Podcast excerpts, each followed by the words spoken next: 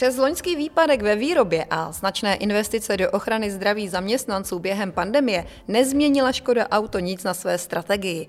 I nadále směřuje k elektromobilitě, digitalizaci a chytré mobilitě. Zároveň se významně angažuje ve společném boji proti koronaviru v regionech, kde má své výrobní závody. Právě o tom, co všechno dělá mladoboleslavská automobilka pro své zaměstnance, ale nejen pro ně, si v dnešním četkástu pro biznis budu povídat s Miroslavem Kroupou, členem antikovid týmu Škoda Auto. Dobrý den, pane Kroupo. Dobrý den. Já se jmenuji Martina Vašíčková a dnešním četcastem pro biznis, který děláme trochu netradičně přes Skype, vás budu provázet.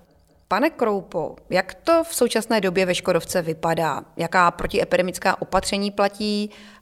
Jak to u vás vlastně funguje? V současné době eh, to funguje tak, že de facto jsme ve fázi nejvyšších možných opatření, protože přece jenom ta třetí vlna postihla Českou republiku velmi silně eh, od toho začátka února.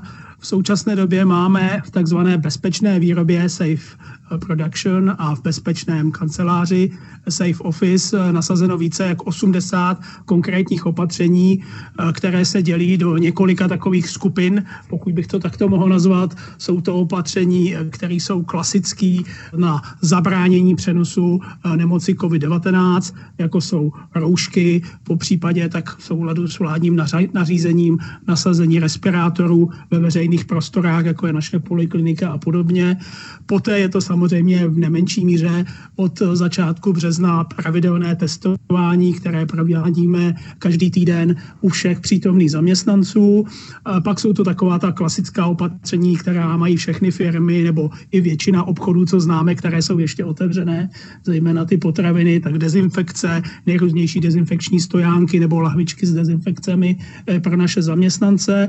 No a potom takové jedno velké opatření, které nepočítáme do těch 80, to je komunikace, protože ta komunikace s těmi zaměstnanci je velmi důležitá. Za A vysvětlovat, co vlastně bylo přijato eh, na té státní vládní úrovni, za B vysvětlovat, co jsme my jako Škoda přijali, protože některá opatření u nás jsou dlouhodobě přísnější, než jsou vládní. Eh, u nás třeba například celou dobu vždycky platilo, že i v areálu mimo haly byla povinnost nosit roušky, takže vysvětlovat, proč tomu tak je, proč tyto opatření jsou přísnější, nebo jak bude například probíhat právě to testování, protože při tom počtu zaměstnanců, eh, který tady aktuálně je přítomen, počty mám teďka dělníky i technicko-hospodářské pracovníky, je to vždycky řádově 31-32 tisíc zaměstnanců, eh, tak to není jednoduché všem vysvětlit a pro každého platit poněkud jiná opatření. Takže velký důraz klademe i na tu komunikaci. A můžete říct, kolik testů třeba uděláte denně? Takhle, eh, my jsme zahajovali vlastně eh, na začátku toho března. Jak říkám, každý týden otestujeme řádově 31 eh, tisíc přítomných zaměstnanců. Teď už jsme se pomaličku propracovali k tomu, že vlastně to gro těch zaměstnanců řádově 90% jsme schopni otestovat během pondělka a úterka každého týdne. To znamená, že v těch prvních dvou dnech je to kolem 14 tisíc řádově denně. Poté vlastně se dodělávají v úvozovkách ty testy pro ten zbylých řádově 2 až 3 tisíce zaměstnanců. To jsou ale spíše zaměstnanci technicko-hospodářští, kteří jsou na home office, ale například přijdou ve čtvrtek jednou za týden do práce, aby odevzdali, převzali novou práci nebo si něco vyjasnili, co není možné provádět přes Skype nebo jiné prostředky eh, elektronické komunikace. Kromě testování se připravujete i na očkování, které chcete provádět sami ve firmě. V jaké fázi je teďka ta, tahle vaše aktivita? Očkování je vlastně takový další velký balík opatření, který by nás měl všechny, jak se říká, vyprostit a vytáhnout eh, z té v úzovkách mizérie, kterou aktuálně všichni v České republice a v ostatních uvolních zemích zažíváme. Co se týká očkování, připravujeme se na to dlouhodobě. V současné době v podstatě, co se týká samotného procesu očkování, jsme připraveni tak, že bychom chtěli očkovat v našich lékařských praxích tady v rámci naší firmy, protože v těch největších halách máme přímo lékařské ordinace to je taková ta technická příprava. Druhá příprava je samozřejmě, už jsme dělali několik dotazníků u našich zaměstnanců, kdo má zájem. Tam se to nějak výrazně neliší od zájmu, který je v České republice a zahájili jsme takzvanou předregistraci, to znamená, zaměstnanci se hlásí eh, na očkování, kdo by tedy chtěl být skutečně očkován. To, co nás trápí, musím říct zcela výrazně, je pořád takový ten nejasný harmonogram ze strany státu ve smyslu, kdy dostaneme my, jakožto zaměstnavatele nebo výrobce Škoda Auto k dispozici vakcíny. Eh, na jednu stranu chápeme, že vakcín je celoevropský nedostatek a není možné nějak výrazně upřednostňovat jednoho zaměstnavatele nebo jednoho výrobce. Na druhou stranu samozřejmě i my takto oddělujeme našim zaměstnancům nějaký termín, kdyby oni mohli být na očkování. V každém případě našim zaměstnancům doporučujeme se paralelně pokud už jim to státní systém umožní, jako například nyní pro chronické pacienty, kteří mají cukrovku nebo vysoký tlak, tak se vždycky eh, registrovat paralelně, to znamená jak do státního systému, tak do našeho pokud dojde k tomu, že dříve by se dostal na řadu zaměstnanec u nás, dostal by se na řadu u nás, pokud ve státním systému, tak samozřejmě ve státním systému. A je teda zájem o tu předregistraci? Ten zájem je, musíme nechat, že v tuto chvíli máme více než 10 tisíc předregistrovaných zájemců. Podnikáme kroky, abychom tuto registraci i sjednotili a víceméně ulehčili především zaměstnancům na linkách přímé oblasti, protože u té registrace my musíme respektovat eh, zákony, respektive nařízení pro ochranu osobních dat zaměstnanců. Není možné úplně veřejně eh, prohlašovat, kdo se zaregistroval a kdo ne a nechat to úplně veřejně tyto seznamy kolovat. Eh, takže mm, v podstatě tento proces je anonymní, probíhá na bázi registrace takzvaných zaměstnaneckých karet, přičemž zase hlavně snanece jednoznačně přihlasuje, že je to on zvláštním heslem, co právě eh, na těch halách není úplně jednoduché, způsobuje někdy problémy, proto nyní pracujeme na projektu, že v rámci testování, kdy také jednoznačně určujeme zaměstnance, který je otestován, by ten zaměstnanec při tom testování projevil svoji svobodnou vůli, že se chce nechat naočkovat. Vlastně přiložením zase zaměstnaneckého průkazu by byl automaticky i zase zaregistrován do tohoto očkování očkování. A máte spočítané, kolik by vás tady to samo očkování stálo? My jsme se na to už dívali, že jak jsem říkal, technicky jsme vybaveni, co se týká například injekčních stříkaček, jehel a podobně, nebo takového klasického materiálu. Samozřejmě hodně to také záleží od vakcíny, kterou bychom dostali, protože ceny těch vakcín jsou různé. Hodně také záleží od toho, zda by to bylo jednodávková nebo dvoudávková vakcína. V tuto chvíli počítáme, že by to bylo v řádu milionů korun s ohledem na ten počet zaměstnanců, který nyní máme předregistrovaný a který předpokládáme, že by se mohl registrovat na to očkování.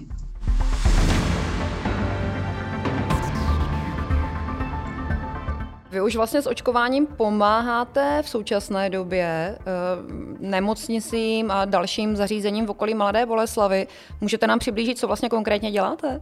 Jakožto velká firma máme v podstatě vlastní pracovní lékařství, kde jsou kvalifikovaní zaměstnanci nebo kvalifikovaný zamě- eh, zdravotnický personál, ať lékaři nebo sestry. Takže protože oni nemůžou vlastně očkovat naše zaměstnance, tak eh, jsme je nabídli naší nemocnici a zdravotnickým zařízením v okolí našich závodů, jako jsou Kvasiny a Vrchlabí. K dispozici máme vlastně dva sanitní vozy, které jsou v našem vlastnictví a jsou nabídnuty a jezdí jako mobilní očkovací tým, zejména po ústavech sociální péče nebo k lidem, kteří jsou v rámci státního registračního systému na řadě a jsou určeny vlastně registračním centrem eh, tady v Mladé Boleslavi, po případě v těch závodech Kvasiny, Vrchlabí na očkování a náš zdravotnický personál vlastně takto očkuje tyto eh, lidi nebo občany České republiky a vypomáhá tak vlastně eh, celému státnímu systému. Vy se zdravotníkům snažíte pomáhat ještě jinak. Už v loni jste vlastně podpořili výzkum a vlastně i výrobu 3D tisku respirátorů. Jak se to stane, že najednou automobilka tiskne respi- nebo vyrábí respirátory?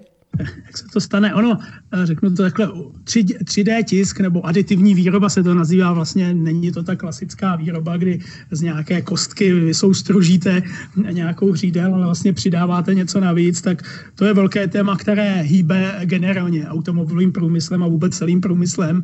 Taková ta velká vize, vytisknu vlastně automobil, tak eh, to je to velmi pozitivní, takže eh, my máme relativně vysoké množství jak tiskáren 3D na plasty, tak samozřejmě děláme i různé e, pokusné e, výzkumné úkoly, co se týká tisku třeba z kovového prášku a kovových součástí, například tisk celého řeknu, obalu převodovky nebo eh, celé té skříně převodovky, takže i to se dneska dá tisknout. Takže eh, logicky, když eh, nastalo to velké semknutí v České republice v loňském roce na jaře, v březnu a v dubnu, tak se nabídlo přímo, že využijeme ty kapacity těch 3D tiskáren, kterých máme opravdu veliké množství a pomáhají nám v nejrůznějších výrobních činnostech a byly v tom březnu, dubnu nevyužité.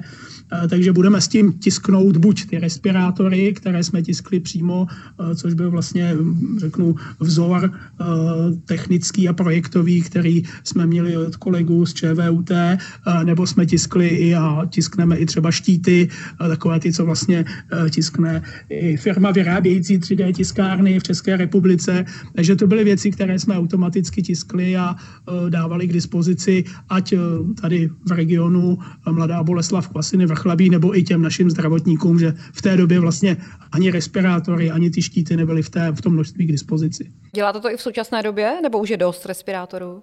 V současné době už je respirátorů dost, ta situace se výrazně zlepšila. V podstatě někdy od toho června, července loňského roku je ten trh saturován, takže ta situace byla překonána a přece jenom vyrábět eh, třeba respirátory nebo štíty klasickou metodou je levnější, než je vyrábět 3D tiskem. Ale zase je to ukázka, jak se dá vlastně pomocí 3D tisku velmi rychle naběhnout na výrobu něčeho, čeho je nedostatek a předtím jsem vyráběl úplně něco jiného. To je vlastně i ta výhoda toho 3D tisku. Já se ještě trošičku vrátím k tomu testování. Vy už se to naznačil. Vy jste vlastně měli povinné testování už v loni v březnu. Byli jste v podstatě prozíravější nebo rychlejší než stát. V čem jste ještě byli jako rychlejší nebo prozíravější než stát? Takhle, většinou jsme se snažili, jak už jsem říkal, ty opatření zavést dříve u nás eh, po dohodě se sociálním partnerem z eh, odboru organizací KOVO. Vyplývá to i z toho, že pravidelně jsme na to téma vedli rozhovory v našem antikovid týmu, pravidelně to schvalovali v představenstvu, takže jsou to i příklady, eh, jak jsem říkal, roušky v těch vnějších prostorách mimo haly. Například jsme dost i silně vstoupili do diskuze zákaz kouření, protože u nás zákaz kouření platil samozřejmě v kancelářích nebo řeknu v prostorách hal, protože to bychom, řeknu zase, omezovali nekuřáky, ale měli jsme kuřácké koutky venku a tam samozřejmě jednoznačně při kouření rouška se snímá, ty lidé jsou tam spolu během té pauzy, čili je to v podstatě jedno z takových ohnisek, kde by mohlo docházet k vzájemné nákaze. Takže ne i přes, řeknu, zcela populární ohlas k tomuto opatření jsme progresivně toto opatření zavedli eh, ve firmě Škoda a v podstatě hm, slibujeme si od toho, že i do budoucna eh, by ta naše firma mohla se vydávat, eh, pokud k tomu bude trošku jenom vůle tímto směrem a přispět nejenom teď v tom covidu na tu obranu vlastně proti tomu covidu, ale do budoucna ke zdraví všech nás zaměstnanců tady ve firmě.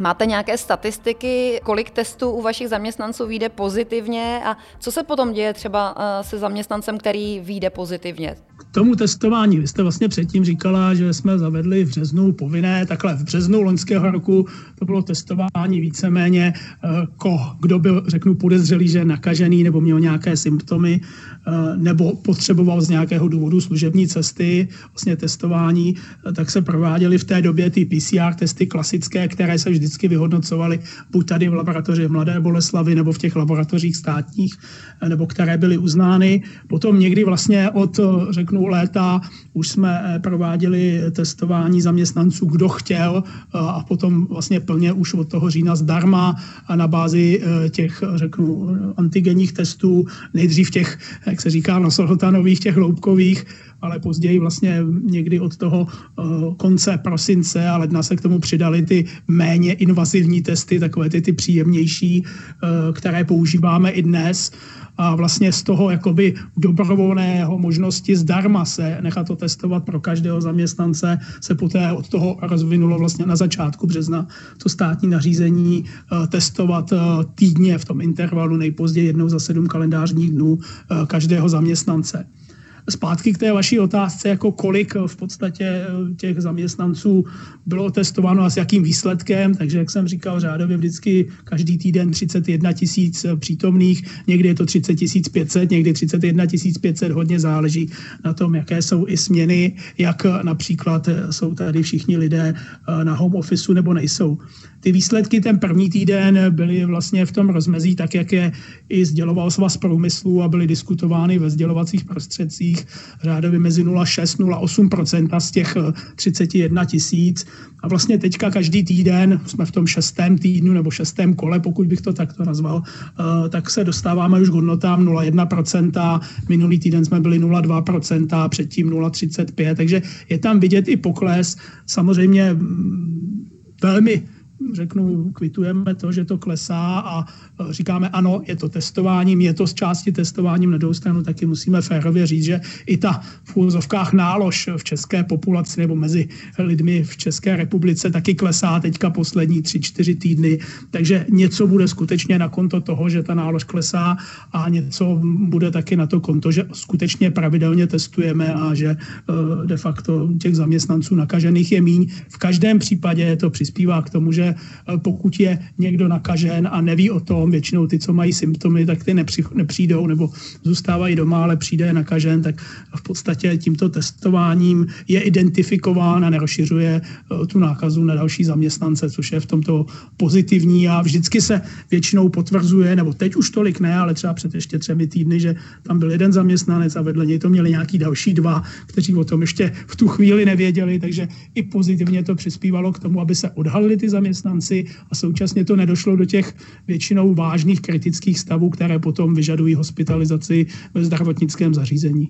A když toho teda pozitivního zaměstnance objevíte, tak jde potom na eh, PCR testy, postaráte se o něj dál? Ano, eh, klasicky zaměstnance, tak jak je to i vlastně v tom vládním nařízení, my ho musíme poslat na PCR test, eh, současně oznámíme, ano, je tady zaměstnanec, který je prvotní fázi do karantény, jde na PCR test.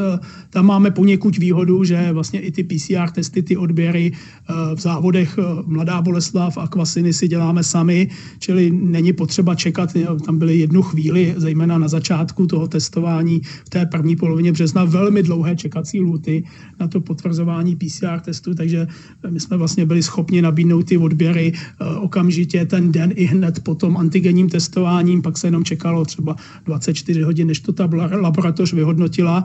Takže v tomto smyslu jsme byli schopni potvrzovat hned.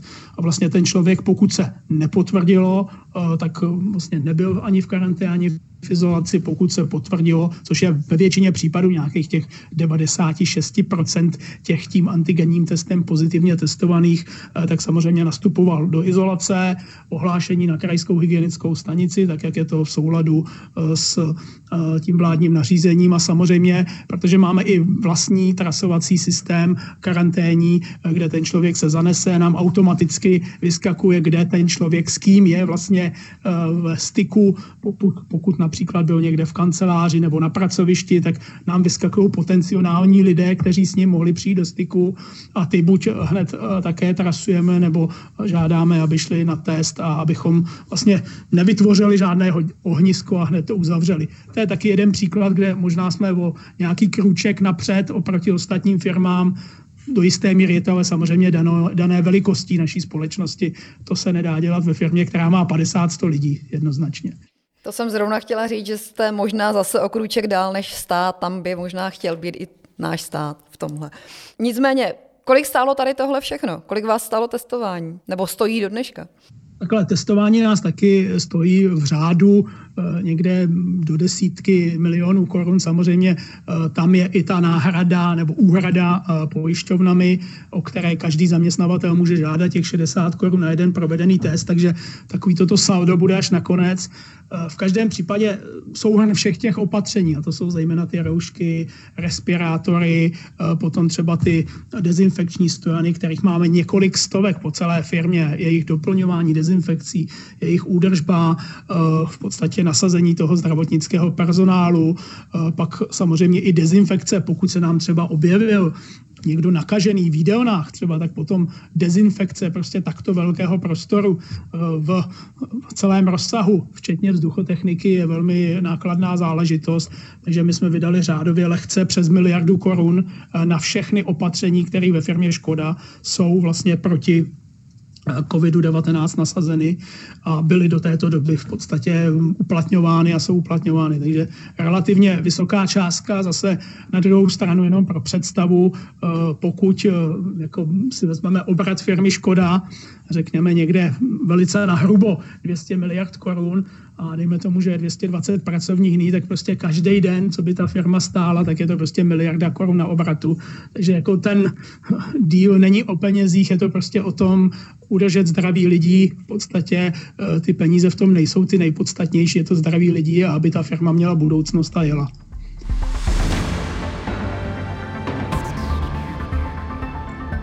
Pojďme k výrobě. Eh, loni jste přerušili v březnu, tuším. Eh, letos jste už taky přerušovali v lednu. Kolik těch odstávek vlastně dohromady bylo a, z jakých důvodů? My jsme přerušili vlastně pouze v tom loňském březnu a dubnu, to bylo na 39 dní. To byl takový ten lockdown, které nedá se říct, že by byl státem nařízený, ale v podstatě celá Evropa se skutečně lekla a zavřela z části, řeknu dobrovolně, ať ty dodavatelské řetězce, nebo my jako výrobci automobilů, nejenom Škoda, takže tenhle, tahle uzávěra proběhla natvrdo. Vlastně e, potom už jsme nikdy uzavřeni nebyli ve smyslu na COVID, e, pokud tam byly nějaké odstávky, třeba jeden, dva dní maximálně nebo jedna, dvě směny, e, tak probíhaly na konto toho, že třeba některý dodavatel měl problémy, ať to byly problémy, řeknu, s covidem nebo nějaké jiné kapacitní, protože ty dodavatelské řetězce byly postihnuty i v té dopravní fázi toho transportu z těch dotyčných zemích. Krásný příklad, například ten před minulý týden Suezský kanál a podobně, kdy v podstatě potom se hledá rychle nějaká náhradní doprava ve smyslu letecké a podobně. Ono se to dá zajistit, ale někde se ten řetězec třeba na chvilku přeruší. Takže mm, tam už žádná odstávka z hlediska covidu nebyla, maximálně prostě nějaké směny nebo jeden den z konta toho, že nebyly plně dodány ty díly, které jsme potřebovali k výrobě vozů. Že se pro představu každý auto je z řádově 5 až 7 tisíc dílů, takže ta představa, že se to musí musí všechno sejít organizačně ve správný okamžik na tom jednom místě na té lince, eh, tak je to velmi náročné, zejména v téhle situaci. No nicméně tak přerušili jste, přece jenom na pár dní jste přerušili. A odrazilo se to nějak v počtu vyrobených aut? Ano, určitě se to odrazilo v počtu vyrobených vozů. V tom loňském roce jsme vždycky vyráběli řádově celosvětově 1,2 milionu vozů a víc. V loňském roce jsme vyrobili lehce přes milion, takže tu milionovou hranici jsme udrželi, ale prostě mm, řádově těch přes 200 tisíc vozů. Samozřejmě nyní počítám nejenom Českou republiku, ale i naše výrobny eh, v Číně, v Rusku nebo v Indii, kde vyrábíme také Škoda vozy, tak eh, to byl ten celosvětový dopad toho covidu, například v té Číně dřív, tam už to bylo v lednu, v únoru loňského roku u nás samozřejmě samozřejmě později. Pak tam byly zase takové ty trošku houpačky na některých trzích. Některé trhy jeli třeba velmi dobře ještě v červnu, eh, jako třeba Německo, ale trhy třeba jako Itálie, Španělsko, ty se velmi dlouho zpamatovávaly vlastně z toho největšího krizového období, které u nich bylo v březnu, v dubnu loňského roku. Takže to je velmi různorodé a záleží to hodně také podle těch jednotlivých trhů. Takže ta ztráta vozu tam jednoznačně byla, eh, potom i samozřejmě v rámci naší výroční tiskové konference tam to bylo vidět i na tom obratu, bylo to vidět i na těch finančních výsledcích. Přesto prostě se ukázalo, jak firma je robustní, stabilní a i přes ten velký výpadek dokázala vlastně pořád mít hodně nebo relativně velmi dobrou ziskovost a vlastně dál vytvářet i prostředky na další obnovu. To je strašně důležitý v každé té krizi. Ať to byla krize 2.9 nebo předtím, nadále mít prostředky na tu obnovu, na ten vývoj, na investování do budoucích projektů, protože ty zákazníci to za dva, tři roky neprominou, když budou dostávat pořád stejný produkt, eh, tak vlastně řeknou, ne, to nechci, tady někdo je lepší a půjdu k něčemu jinému.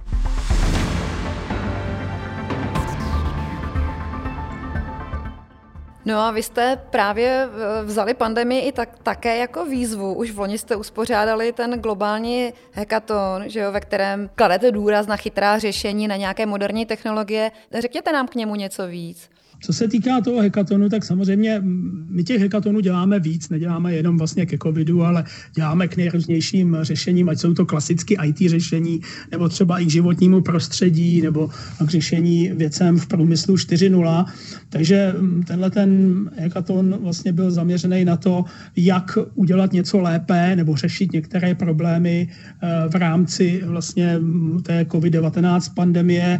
Hodně jsme tam zapojili i týmy z jiných zemí, myslím, že tam bylo snad z 19 zemí nejrůznější účastníky. Pravidelně třeba zapojujeme i eh, vlastně firmy eh, z Izraele, kde máme i svoji pobočku eh, Škoda Digilabu, takže i přesto se dostáváme vlastně díky tomu i k těm nejmodernějším technologiím a nápadům, které jsou pro nás k dispozici. Z toho hekatonu například vzešel ten nápad toho virtuálního showroomu škodováckého, jak vlastně nabízet vozy virtuálně, ne při fyzické přítomnosti v těch Eh, prostorách našich prodejců. Eh, tam už jsme to vlastně převedli i do praxe, je tam pilotní fáze a určitě i do budoucna to bude mm, po covidové fázi, až ten covid se ukončí, jedna z věcí, která bude, si myslím, velmi oblíbená, bude tahnout, protože přece jenom investice do prodejců a do celého toho prostoru prodejny je relativně vysoká.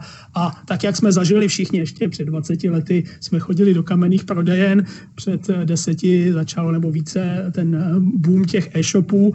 Dneska vlastně během covidu to úplně vyrostlo neuvěřitelně na povrch, jenom vlastně e-shopy skoro téměř, ale i ty potraviny, které jsme si mysleli, že vždycky pojedou v úvozovkách přes klasické kamenné prodejny, jdou taky přes e-shopy, tak se dá předpokládat, že i v tom automovém průmyslu do budoucna bude velká část zákazníků, kteří vlastně si objednají auto, prohlídnou přes tenhle ten virtuální vlastně portál, udělají si i jakési nějaké virtuální srovnávací zkoušky a pouze vlastně v nějakém výjimečném případě si to auto budou chtít vyzkoušet a poté vlastně auto jim bude dovezeno, předáno a v podstatě mm, takto se stanou našimi zákazníky.